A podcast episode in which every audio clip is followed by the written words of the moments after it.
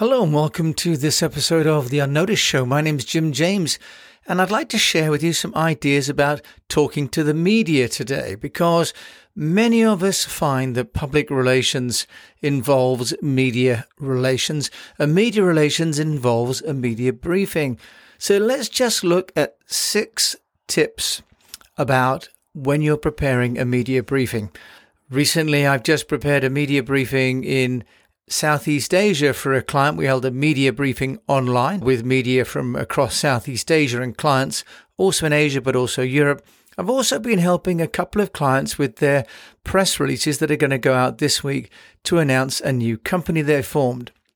So there are a couple of instances where I've been really drilling down on my 25 years of experience of really organizing and running press briefings and reaching out to the media. So I thought, what could be better than to share that on this show? Now, first of all, when we're looking at a media briefing, I would like to share the first key point to remember is that the media are really not your audience. They're not your audience because ultimately they're not the people, by and large, that you are hoping are going to take action by listening to what you're doing. When I say that, of course, you're hoping they're going to take action by writing or issuing a podcast or maybe making a film about what you're saying. But they're a conduit, they're a channel to the people that you really want to reach. First of all, let's just remember when you're reaching out to the media, the role they're playing is to help you to communicate with your audiences. And in order to do that, we need to treat them really like team members, not like an external vendor or someone that needs to be either engaged or in a in a funny way sold to. First of all, let's just get the mindset that the media, the journalists, we need to work with them. We also have to remember that the media have got their own objectives to fulfill. Some people go into a media briefing expecting the media to be as excited and interested about their products or services as the spokesperson is. Now, the journalist has got to manage the expectations of their editor and their publisher and their readers. Sometimes they own their own publication, but by and large, they've got to have a revenue model, which means that they're selling advertising, so it's got to be compelling content, or they are running subscriptions, in which case they're talking to an audience that they know very well and that they have to deliver to on a consistent basis. So bear in mind that the media that we talk to or that you're going to be talking to when you're looking to engage them have got quite a lot going on in their agenda before they even get to hearing about your agenda. Now, first of all, then, I'm going to look at the pitch. Now, the pitch is what we write, or now increasingly, I'm using videos to send a pitch. They're what we write to the media to tell them what we'd like to share, and why it's important to them to attend. The key thing to remember about a pitch is that we have to look at it from the perspective of the journalist, not from our own perspective. Too many pitches that I see, the client says, I want to talk about this. I want to talk about that. This is why I'm doing this. And as we would in any situation, we'd find that a little bit dull. What we want to do, first of all, is look at the context into which your news is going to be dropping, because that's what the journalists are going to be using to decide whether or not it's going to feed the need of their readers. First of all, let's look at your invitation. And the invitation, I like to say, only really has two short paragraphs. The first paragraph is setting the scene. This is what's happening in this industry or this geography or in this particular scenario. And this in the second paragraph is what we as a company or an organization or as an individual are going to be talking about that addresses that particular issue. So the invitation needs to be really very simple to the point because the media have got literally hundreds of invitations per week going into their mailboxes. Now, the next thing we need to look at is the platform. Now, I just recently did a media briefing in Singapore actually, and we used gotomeeting.com as the platform. And I had to say that it's not a good platform for a media briefing. Why not? Because it doesn't allow the individuals in the room to see the guest. It's a webinar platform. And what we really want to do in a media briefing is we want to engage the journalist to come along with us on a journey as we talk with them about the issues that we understand there are facing the audience in their daily lives or their weekly or their monthly business lives and about our solutions to those problems. So the platform that we choose needs to enable us to engage with those media. GoToMeeting.com as a webinar didn't do that. Zoom does that. There are also some like On24 and Swapcard, but those two tend to be geared towards the larger events. So Zoom is good because it enables us to see one another. It also enables us to share the content in real time. But what I also like about it is that it allows breakout rooms. In a conventional media briefing, we would rent a room, a conference room at a hotel, for example, and we would have eight to 10 media, maybe more. I've done bigger media briefings. For example, in China, we'd have maybe 40 media and a group of spokespeople at the front. But after that, we'd always have breakout sessions for two or three media that have a similar audience to talk with the spokespeople. So the platform that we choose needs to facilitate these breakout rooms where people can have smaller, more intimate conversations. So once you've decided on the pitch and you've decided on the platform, what we need to then look at is the materials. And what I would say to you is what I say to all clients. There are three key words to remember when you're preparing your materials. Simplify, simplify, simplify. Every client that I've ever worked with over 25 years has acres of internal PowerPoint presentations, and by and large, they've been built by sales teams, sometimes by technical teams, but on the whole, the main business of a sales team is to present. So they tend to have the most volume of content. And often it's the salespeople who are considered to be the most articulate who are put in front of the media. Although, as I've shown in another survey, the Edelman Trust Index, people actually don't trust CEOs or salesmen as much as they trust subject matter experts. So, if you have a CTO or an engineer, they're more likely to be trusted by the audience and even by the media than your normal front of house people. Presentations for the media need to be simple, they need to be direct, and they need to help the media to write a story because, as I mentioned before, the media are not going to be the customer. They're going to be helping to facilitate the sharing of the story. If your material is complex, it reduces their chance to share it. In my Speak PR course, I talk about the two dimensions of shareable content. That is where content is new and when it is simple. The newer it is and the simpler it is, the easier it is to go viral.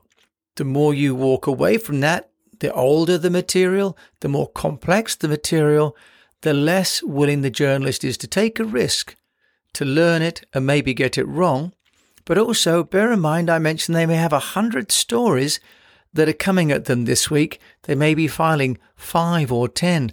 If your story takes a long time for them to understand and to work on, it's probably not going to get much work done by them because in this increasingly drag and drop school of journalism around the world, what we need to do is to create assets. I call them assets, infographics, video, quotes, statistics, photographs.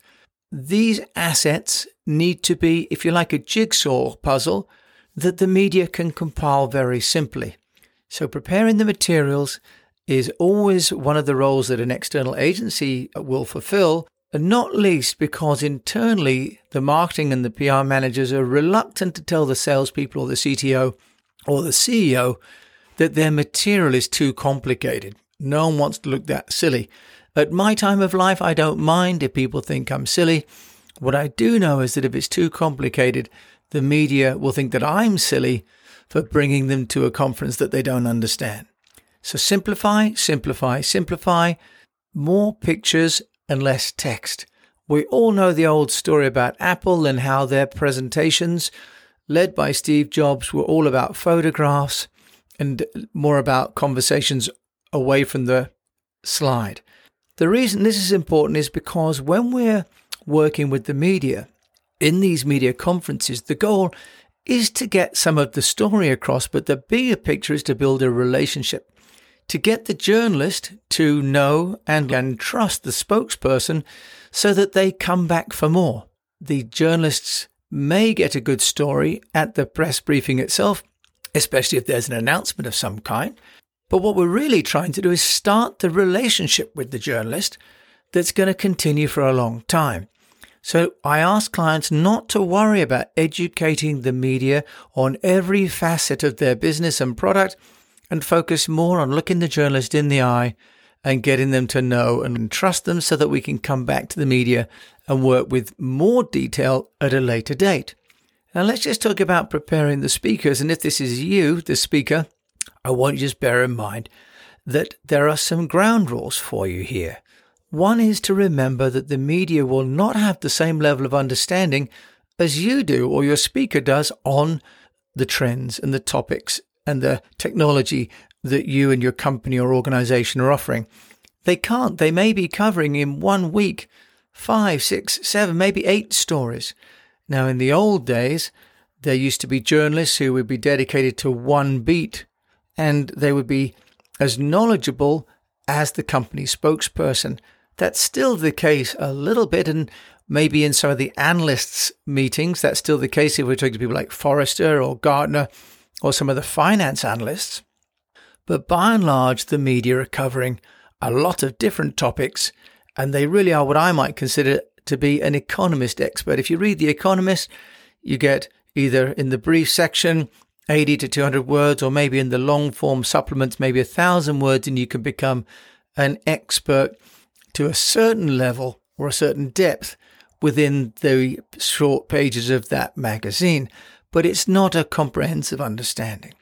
Now, in the case of briefing in our job last week in Asia, we had media from Indonesia, from Thailand and Malaysia, and also from Singapore, and the spokespeople were based in Sweden and in Singapore, but were Westerners.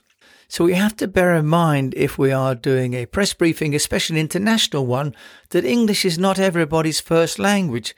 It's very easy to assume that because people speak English, that it's the same as them learning and it being their mother tongue. I had one client the other day who said that they sat in a meeting in, in a Zoom and everyone else was from Thailand. And once she, who is a, a European lady, had said hello and they'd said hello to her, they they went off into Thai speaking. And she said, I felt so lonely and also so disrespected, but also so lost. So I always remind clients that we have to bear in mind that not everybody speaks the same language. And if you, they are a media group from multiple countries, then we really must make sure that we pace our delivery so that everyone can keep up, but also so that we use language that is accessible.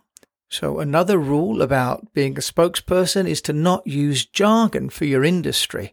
There are many terms in all of our industries that are shorthand for the common parlance, and they are words and sentences and phrases that are shortcuts and make people feel in the know. But if you've got a journalist who's not in the know, you're simply leaving them out. Much like my client, she felt left out. Now, if this is a journalist feeling left out, guess what they'll do? They will just cease to pay attention. If they cease to pay attention, you cease to have the possibility of coverage. So a media briefing is not a masterclass for a peer group, but more like a an undergraduate degree level introduction to your company, your service. The media that are chosen are bright young people and sometimes more mature.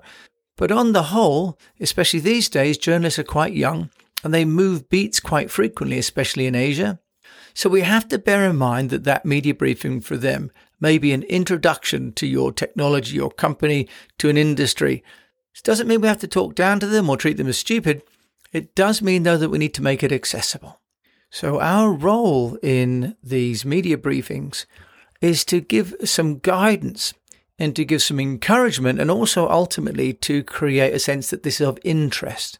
Because if the young person or the old person, the journalist sits there and they don't feel engaged and somehow enthused about the topic themselves, when they go back to the editor and to the publisher, they'll be unable to convince them that it's a story worth filing. So it's really, really important to remember who the audience is. And as we deliver our content, just to remember that we need to recap the content. What I do is I work with clients on a message home with one key message, three supporting messages, and underneath the supporting messages, some proof points. Three key messages, two proof points per message is enough to get across to the media. That will be enough to give those media a story that they can take away. And if they're interested, they can always come back and ask for more. And now let's also just talk about what would happen if you have a media briefing after the presentations? We always want to prepare some questions in advance. Some media will uh, ask their questions, but if not, then it's good for the agency or the host or the facilitator to prepare some because we can't cover everything. And there will be some areas of the business that we might want to include in afterthoughts. Another aspect is to try and bring humor into those media briefings. When I'm facilitating, I always try and remember that most people are a bit anxious because it's not a normal situation. A few people have to present, a few people have to listen, a few people have to ask questions in a in a way that many people feel as though they're trying to interrogate them, trying to catch them out. This is not a normal situation really for anybody. So a little bit of humor to lighten the tension in the room or in the virtual room is also a really good plan. Now, post event, what we do at East West PR is we send then a transcript of the event because in social media with virtual conferences now we can take a video, we can get a transcript. We've then sent the transcripts to our local partners, Indonesia and Thailand, Malaysia, and translated those along with the graphics that we shared so that the media will have the assets in their own language, so it's easier for them to catch up because they may or may not have followed the whole story during that one hour presentation when there were three speakers and one facilitator and 27 other guests and a new technology. There's a lot of things going on there for everybody. So it's the post event follow up that enables a media briefing then to be really, really successful.